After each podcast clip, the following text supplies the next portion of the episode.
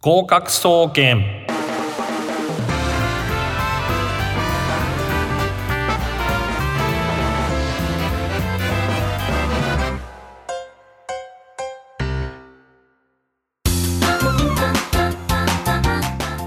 皆さんこんばんは。合格総合研究所略して合格総研のお時間です。毎週火曜日19時より調布 FM83.8 よりお送りしております。スマホやパソコンの方はリッスンレディオというアプリをダウンロードしていただければ、えー、どこでも全国どこでも聞けますのでぜひですね、えー、チェックしておいてください。さて本日は5月の7日です、えー、ゴールデンウィーク、え今年は長かった人もかなりいたという感じで、え世間の雰囲気かなり変わりましたけれどもゴールデンウィークも終わって通常モードに、えそろそろ戻していくえー、時期ですね。リスナーの皆様はいかがお過ごしでしょうか、えー、受験生の方はまあそろそろですね予備校生活が始まって一月ぐらいですけれども、えー、予備校の生活には慣れましたでしょうか、え、まあなかなかですね、まあ、予備校生の場合はゴールデンウィーク、えー、ロングゴールデンウィークなんかとも無縁ですけれども、まあ、それは我々講師も一緒なので、えー、冬に向けて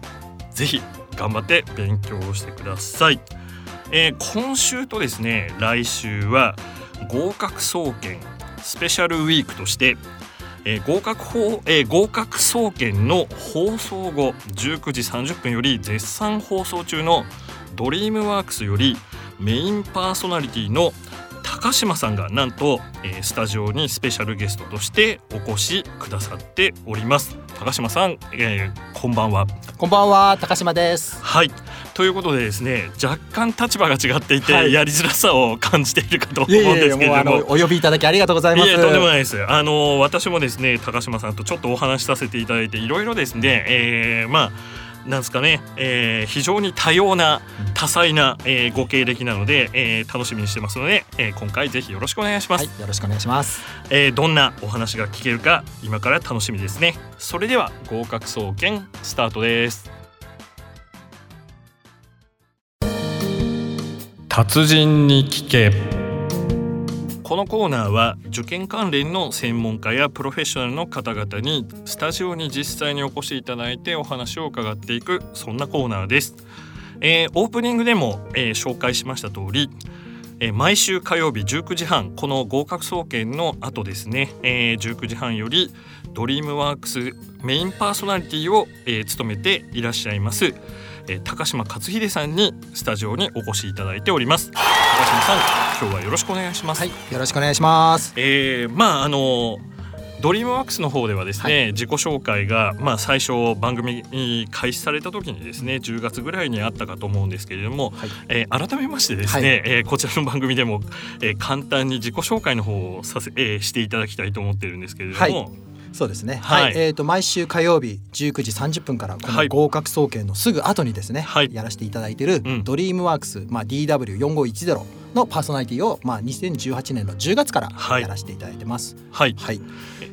えー、で普段はですねパーソナリティ以外の場合は、お仕事とかっていうのは、うん、まあ、ドリームワークス自体がですね、うん、非常に世間でいろんな、えー、活動されていたりとかお仕事されている方にお話を聞いていくっていうスタイスタンスといいますか、そういう、まあ、あの番組だと思うんですけど、はい、高島さん自身は現在どんな、えー、お仕事をされてるんですか、はい、私はですね現在はまあ普通の会社の会社員なんですけれども、はい、まああの俗に言うシンクタンクと呼ばれてるものの,、はいの、はい、まあ、研究員として、まあ、産業調査とか、そういうことしてレポートを書いたりとか 喋ったりとかそういうことをやってます。はい、はい、まああのシンクタンクっていうのはリスナーの方にちょっと説明申し上げますとですねまあいろいろなその企業とか官庁が、えー、必要としているような、うん、えー、まあ、経済や社会の動向っていったものを、うん、まあ、あのデータを取ったりとかですねそれを分析したりとかしてレポートを出していくという、うん、そういうお仕事っていう認識でよろしいんですかね？はい、ありがとうございます。その通りでございます。はいこれはずっとその会社員で、えー、シンクタンクを務められてたっていうことなんですか？いや実はですねそ,、はい、えー、それを現在8年ほどやってますけども、はい、それの前はあの経営のコンサルタント経営コンサル。はい、まあそれはあの若干まあ3年半ぐらいしかやってなかったんですけども、えー、やってまして、はい、でまあその後にまあ今の会社に入ったんですけども、はい、はい、それの前はですね、はい、あの私実はあのアメリカにおりまして。アメリカにいらっしゃったんですね。はい、であのアメリカにいる頃は一番最後にやってた仕事というのは大学の講師をやってました。大学の先生から経営コンサル、はい、そしてシンクタンク、はい。えー、いうことで華麗な経歴を持っておりますけど。どんな脈絡があるのかっていうのはありますけども、ね、ですからそのアメリカの講師終わった後は日本に帰ってきてからですね、はい、はい、ああなるほどじゃあ経営コンサルになった時はもう日本に帰国されたってことですね。そうですね。もともとあれなんですか？帰国子女とかそういう形で、えー、アメリカに長くいたっていうことなんでしょうか？そうではないですか？あのー、帰国子女というのは定義がよくわかんないですけど、はいはい。あのー、親のあすいません、ええ、親のまあ仕事の関係で、まあ幼少期そちらにずっと海外で育つっていうようなイメージなんですけど、そういうわけではないそういうわけではないんですよね。あの高校時代にあの1年間、アメリカにあの留学させていただく機会がありまして、あそうなんですか。はい、まあ、えー、はい、はい、えー、はい。すいませんなんか 事故が頻繁にこうなんかぶつかっちゃいます、ね、ぶつかっちゃってますけど、はい、あなるほど。すいません。続けてください。はい。でですねあのー、まあ日本の高校をまあ入学してその間に留学してたんですけども、はい、日本の高校まあアメリカから戻ってきて留学あの卒業して。いわゆる交換留学という形で、ね。はい、えー、まあでそれで1年間ぐらい行かれて、はい、それまでは全くじゃあ国内で国内でドメスティックドメスティック飛行機も乗ったこともなく 私最初の頃は飛行機怖いとか言ってですね、はい、船で行くとかね、まあ、よくありがちな。船で行くんか船でボストンまで行くみたいな。そういう感じで終戦直後みたいな感じになって、えー、あの実はですねリスナーの皆様にちょっとお話ししておきたいのは高島さんと私は両方とも埼玉県でですね、はい、育っておりまして、うん、飛行場もない海もない、はい、えー、まあ、そういう水族館もあるけど淡水魚しかいないと、うん、まあ、そういうところなんで、まあ、ちょっと飛行機とちょっと縁遠かったりとかしますね。えー、はい。まあ、あの航空公園っていう、まあ、あのところはありますけど。けどね。いろいろ、はい、飛行場とかもあるんですけどね。はい、アメリカに、あごめんなさいいきなりアメリカに、あの行こうと思った、その志といいますか、それは何かきっかけが？きっかけはですねもうあのアメリカにはもう、実は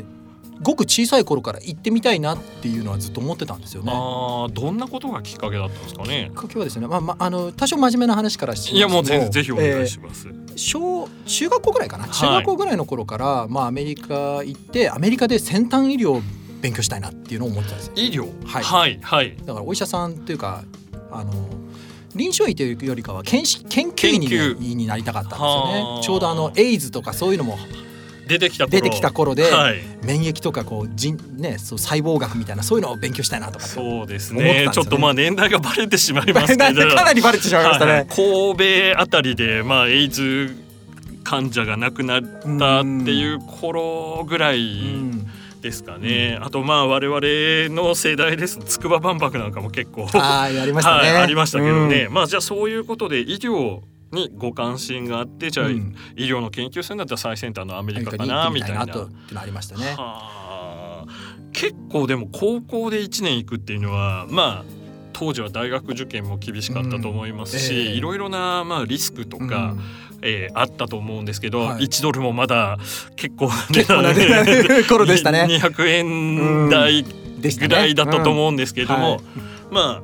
その中であえて行かれたっていうことは、選抜も厳しかったと思いますし厳しかったですね。はい、そういうのを全部乗り越えてもう、ね、とにかくアメリカに行ってみたいと。でですねもっとふざけた理由で申し上げると、はいはい、なんで本当にアメリカ行きたくなったのかってきっかけは実はそれこそまあ小学生の頃なんですけどね、はい、あるおじさんがテレビでですね、はい、ニューヨークへ行きたいかって言ってたんですよね。ああの番組、ね、あの番組はいはい、いやすごい好きで見てたんですよね。ピンポンってやつ、ね、ピンポンってやつですね。はいはいはい。であの番組に出たいとかそういうことよりかは やっぱりなんかアメリカのなんか広大なねテキサスでばらまきクイズとかね。はいはいはいありましたね。で決勝はね、はい、エンパイアステートビルの上でとかね、はいはい、パンナムビルかな？はい、まあああいうなんかビルの上でとか。ああいうのを見ててねなんかアメリカってすごいなって思ってたんですよね。ああ。漠然とした憧れが、はいうん、多分潜在意識の中にちょっと組み込まれてたのかな、はい、まあそういう大きな期待とともに、うん、アメリカに実際1年交換留学されて、はい、どうでしたか？大変でした？あのー、私ねあのいろんな方で留学されてたって経験のある方に話聞くとね、はい、すごい楽しかったとかね、はいはい、夢のようだったとか。私はですね、はい、死ぬ思い出したね。あのまあ1年いましたけど、はい、あの私行くと当時、まあ、高校2年生だったんですけど、はいはい、行く時の体重が7 2キロあったんですけどがっちりですね、がっちり、はい、あの比較的まああの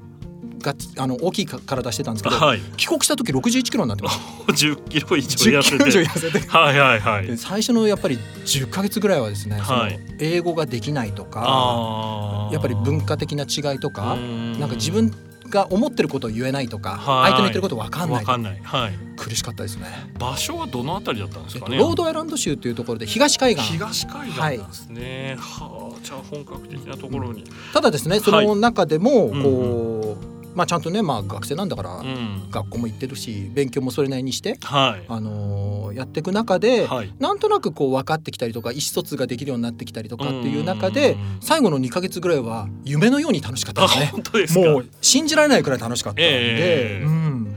で交換留学から帰ってきまして、はい、その後ですよね。その後は、うん。はい、からまたアメリカを目指すと。そうですね。あの日本に帰ってきた時は高校3年生として帰ってきて、はい、まあ、高校は卒業して、うんうん、まああの冷静に考えてみれば、はい、ね、高校の3年間のうちの貴重な1年間をアメリカで過ごして、はい、日本の厳しい受験戦争に勝てるわけはないと。あなるほど。いうまあまあ最初からそちらというよりかは、はい、アメリカの大学に入れるようにいかに準備していこう。もうそういう戦略的にすごいですね、考えて、日本のあのアメリカの大学の方に進みました。はい、アメリカの大学は実際あれなんですか？医療系を目指してという感じだったんですか、ね、行く当時はそうでしたね。ただあのいきなり医学部っていうものには入れないので、そうですね。アメリカの場合はですね、えっ、ー、と法律、医学、それから神学ですね。この三つはあのプロフェッショナルスクールっていうことで大学院教育になってい。ますので、まあ最初はあれですよね。アンダーグラジジュエイト、学部をちゃんとやらなきゃいけないということで、はい、はい、でえーと、大学時代はどんな感じだったんですか、ね、大学時代はですねあの、まあ、あの私、まあ、あのこれエヴァっていうことでもないんですけど、はい、小中高っていうのはあまり勉強しない方で、うんうんうん、あの勉強疲れはしちゃいけないと、はい、勉強は大学でするもんだなんてねちょっとねあのこう なんかちょっとひん曲がった子供だったんですよね。はい、だからもう高校受験とかもあんまり一生懸命じゃなくて実は。はい。あの大学はその代わりちゃんと勉強するっていうなるほど。で行く場合今回このアメリカ行く時も、はい、行った行くからにはちゃんとやろうと。なるほど。でちゃんとあの授業料も自分で自分で払う、はい、すごいですね。いう。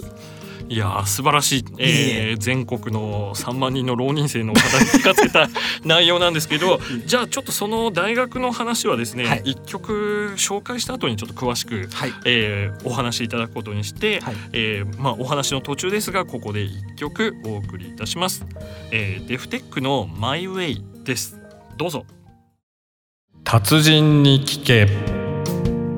はい、えー、今週はですねスペシャルウィークとして、えー、曲を挟んで前半後半で、えー、達人に聞けコーナーを、えー、お送りしております。さて引き続き、えー、高島先生というか高島さんとお話を伺っていきたいと思います。高島さんにお話を伺っていきたいと思いますけれども、はい、まあやるからには自分でちゃんと全部やると、うん、で経済的なものも含めて、うん、まあ、自分でちゃんと、うん、まあ、相当の覚悟をして。ね、えー、今までは、まあそこそこは勉強してたけど、その真剣じゃなかったけど、アメリカ行ったからにはちょっと頑張ると、そうですね。ものすごいですね。いやもう幕末の志士のような本当に素晴らしいですけどどうだったでしょうか？そうですね、はい、まああのよく言われてるのはねそのアメリカの大学入るの大変あの簡単だけど出るの難しいなんて、うん、あのまず言わせていただきたいのは、はいはい、入るのも大変です。大変ですね。実は楽ではないです、はい、であのお金払えばいけるんですよねある程度のところは。ただ私はその、まあ、経済的にその自分でどうにかできなきゃいけないっていうんで、あの授業料をちゃんと負担してくれる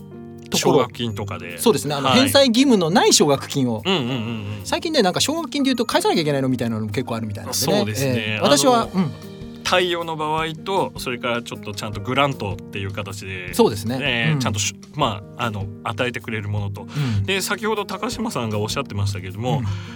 あのアメリカの大学入学優しいっていうのはこれ全くのデマですね、うん、一流大学って呼ばれるところはものすごい大変で、うん、まああとまあ先ほどお話ありましたけど、えー、まああのご両親とか、うん、えー、ごかごご家系っていうか、家柄がまあ代々ハーバードに行っていて寄付金をかなりしてるとか、うん、そういうスペシャルな縁故がある人っていうのは優遇されたりとか、ね、まあ、某 T 教医大とかっていうところでちょっと問題がと あの日本ではありましたけどそんな公平な制度ではないんですよね。うん、ある意味経済力の壁家柄の壁、うん、えー、それから、えー、まあ学力の壁っていう3つの壁があって。でそこから要するにですね、うん、えー、国内生でも大変なところを、えー、ちゃんと、えー、グラント付きで、えー、行くわけですからこれ大変ですよね。大変でしたね。あと、ねはい、もう一つね高校時代の話ちょっと戻っちゃうかもしれないんですけども。あのよく私あの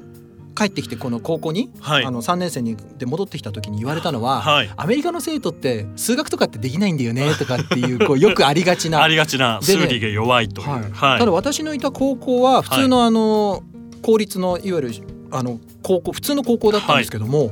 あの出来のいい子が多かったんですよね。すごい成績がいい。あの物理とか数学のオリンピックとか出てメダル取ったとか、で私あの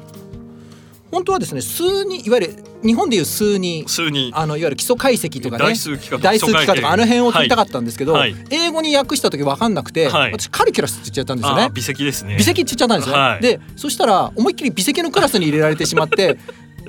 でですね私のクラスメート15人ぐらいいたんですけど、はい、ハーバード MIT とかを全部フルフルスカラシップで行くような人たちしかいない中に私も入っちゃって。もう本当にですね全あの入学者数の数パーセントっていう比率ですよね、えー、もうその辺はもう優秀な生徒さんは一流大学も取り合いですからね、はい、あのその私の友人の中では私ハーバードと MIT どっちにしようかしらなんつってるそれ女子でしたけどね。理系女子でしたね。そうそういう、えー、そういう人もいる中で、はいはい、あのいたので、えー、そのアメリカ人は理数弱いとか、そういうバイアスは全然。そうなん。ですね、うん、これもいまだにもうなんですか平成が終わって令和になった今でもこう俗説として流れてますけど、うん、あのまあちょっと私の話をすると私も最初数学科だったので、えー、えーと教科書分析なんかをですね、うん、免許を取る時やらされてアメリカの教科書を見ましたけども、はい、習熟度別なんですね。そうですね、ね、高校のランククラスのランクによって習熟度別なんで高島さんが通われたようなレベルの高いところだともう変な話、日本の高校課程をもう凌駕していると、えー、大学1年生の前期ぐらいの内容をやってるところって結構あるんですよね。ね。はい、でもそういうところに行かれていたんでもうその俗説ですね、アメリカ人が数学できないとかっていうのは、うん、えー、それ全般的に薄めたらそうなりますけど、ええ、できる人は一定数いるっていうことですね、うん、すいません、いえいえ。えー、続きお願いします。でですねまああのまああのいずれはその医学の道に進むと思って、うん。うん、まあ、アメリカの大学に入って、はい、まあ、あと大学卒業するだけじゃねそれで終わりじゃないのでその後メディカルスクールも行かないといけないかなっていうことでね、まあ、メディカルスクール入るためにはもちろん成績も良くないといけないっていうことで、これは大学はもう勉強するしかないでしょうっていうことですね。すねもう朝の8時から朝の8時まで勉強してましたね。朝の8時か朝の8時ですか？24時間24時間勉強してましたね。あの勉強してない時間覚えあまあそそこまで言うと極端ですけど、はい、あの勉強すると決めたらやってましたね。ただもう休むとか遊ぶって決めた時は遊んでたっていうメリハリつけてはいましたね。がちですね、うん、僕もあのワンタームだけちょっと軽く留学してたことあるんですけどね、はい、まあ、僕はカリフォルニア大学だったんですけどあの図書館がまあ大体11時ぐらいまで夜中の23時ぐらいまで開いていて、うんえ。みんな勉強してんですよね。ね。で、えーと、あの週末ぶっ倒れるぐらい、うん、まあ、土日パーあ土曜日金曜の夜から土曜日ぐらいパーティーして日曜日、うん、えー、運在して寝てるっていうのを毎週繰り返すみたいな、大変ですね。でも僕はもう気楽な留学生の立場でしたけど、もうせ本科生ですからね。正規生でやってますから高島さん結構大変だったんじゃないかなまあ、あとあの成績悪くなってねその奨学金をもらえなくなっちゃうっていうこのね怖さもあったりとか。キックアウトされちゃう感じの。まあ、退学まではなんないんでしょうけど、はい、お金払えって言われちゃうとね、ありませんって。帰国帰国が、即帰国という。そうですね。まあそういう中で、はい。あのまあお金もらえるっていうのももちろんあるんですけどね。あの成績がいいとですね、はい、覚えてもらえるんですよねいろんな人に。ああそうなんですか。教授もね、あ。出来のいい子はね、覚えてくれる。覚えてくれるし、うんうん、あとクラスメートも、はい、あいつに聞けばなんか教えてくれるんじゃないそうっていうね、うん、そこをなんかあの日本とかだと極端にエコひいきみたいなことですけど、まあ、ちゃんと努力を正当に評価してくれるっていう点では、アメリカの仕組みもあっていいんじゃないかなって思いますね。すねはい。で、まあ、大学アンダーグラデュエイト学部4年間はじゃあそのような状態で、はい、でえっ、ー、とその大学卒業されてからどうされるのかっていう話は、うんいいですね。あの、はい、まずですね、その大学もその医が医療医療系の方に進むことを考えつつ行ってたんですけど、はい、あの大学2年3年2年とか3年とかのそのくらいのタイミングで、ちょっと病院であのボランティアみたいなことをする機会があったんですよね。インターン的なものがあったんですけども、はい、でねそこであの患者さんと触れたりとかその医療現場に実際立ってる中で、はい、なんかこう医療を勉強する上では、はい医学のことだけじゃダメなんじゃないかなっていうのをちょっと思ったんですよね。うんうん、あのもっと端的に申し上げると、はい、なんかこうああの文化的なこととか歴史的なこととか、いわゆるアメリカ人って何考えてるんだろうっていうその生活習慣のこともそうですしっていうそのいわゆるその理系じゃなくてもうちょっと文系なこと、うん、まあそういうことになり、ね、そういうことも勉強しなくちゃいけないのかなって思ってあの本来取らなくてもいいような、はい、まああの哲学とか社会学とか、はいはい、あの人類学とか いろいろクラス取ったんですよね。大変。でその中で一つ取ったのが経済学っていうのを取りまして。はい。いわゆるその結構アメリカ人はお金にシビアだったりとかお金の話するの好きだったりするんでね。で、ね、あのやっぱりそういうのも大事かなと思って取ってみたらそれが面白くて。あのでその時にあの取った先生も比較的いい方でっていうことがあって、はい、経済学のクラスを取りまくった。取りまくり、ええ。はい、その後に経済学部に転部したと。なるほど。そうなんですね、はい、じゃあそこがきっかけでインターンきっかけで、まあ、世の中のことを知ろうと、うん、でまあアメリカはあれですよね、うん、本当にお金っていうのは努力と才能のちゃんと示す指標だっていう判断なんで、うん、まあ、お金のこと結構シビアですもんね。そうですね、うん、ちょっと経済学をやりまくって、経済学面白いじゃないかという形なんですかね。そうですね。それで経済学部生として大学は卒業してました。でその後なんですけども、はい、じゃあ医学部には行かず、どうなさったんでしょうか？その後ですね、あのー、まあ、私のそのいた大学、まあ、州立の大学だったんですけども、はい、まあ、そのまま、あのー、大学院に進みまして、はい、はい、あのその大学はあの博士課程なかったので、まあ、修士課程に入りまして。はい、はい、で修士まで行きまして、はい、でじゃあどうするかなと思った時にじゃあこのまま進むかなということで、まあ、博士課程を。PhD のコースにいうことなんですね、はい、でもまだここまでですねその17年間の半分ぐらいまでようやく来た感じ半分弱ぐらいですね。すね。感じなんですけども、うん、えー、そろそろ番組の時間が残念ながら迫ってきてしまったので高島さんのライフヒストリーについてはまた来週ということで、えー、よろしくお願いします、はい、以上達人に聞けのコーナーでしたそろそろお別れの時間がやってまいりました。あっという間の30分でしたね、えー、この番組ではお便りを募集しております。各コーナーで取り上げてほしいことや番組の感想などどしどし送ってください。宛先を申し上げます、えー、メールアドレスすべてアルファベットの小文字で gokaku アットマーク music-bunker.com 合格アットマークミュージックハイフンバンカードットコムとなっております。えー、ブログある予備校講師の日常これバージョン2としてですねアメブロに移りました、えー、アメーバブログですね。それからツイ,、えー、ツイッター合格総研、えー、こちらもフォローお願いします、えー、またですねミュージックバンカー公式ウェブサイトトップページのラジオ番組一覧に、えー、番組への、えー、リンクがございますのでこちらからも送信可能です。ということでですね今週はここまでなんですけれども高島さんこの後ですね、はい。えー、ドリームワークスなんですが、はい。えーー、今回のまああのおすすめといいますか聞きどころみたいなことあったら軽くせあの番番宣をしていただいて、はい、あありがとうございます。ええ。っとですねまああのどなたかっていうのはちょっとねまだお伝えできないんですけども、はい、今週もまたとても素敵なゲストの方がいらっしゃいます、はい、素晴らしいゲストで僕も楽しみにしてますけど、はい、まあいろいろな職業で頑張っている方、えー、こういう方を、えー、知れるいい機会だと思いますのでこの後30分、えー、高島克秀さんがメインパーソナリティを務めますドリームワークス。ぜひこのまま、えー、お聞きください。えー、よろしくお願いします。高島さんが本当に、えー、今週ありがとうございました。ありがとうございます。えそれではまた来週この時間にお会いいたしましょう。さようなら。さようなら。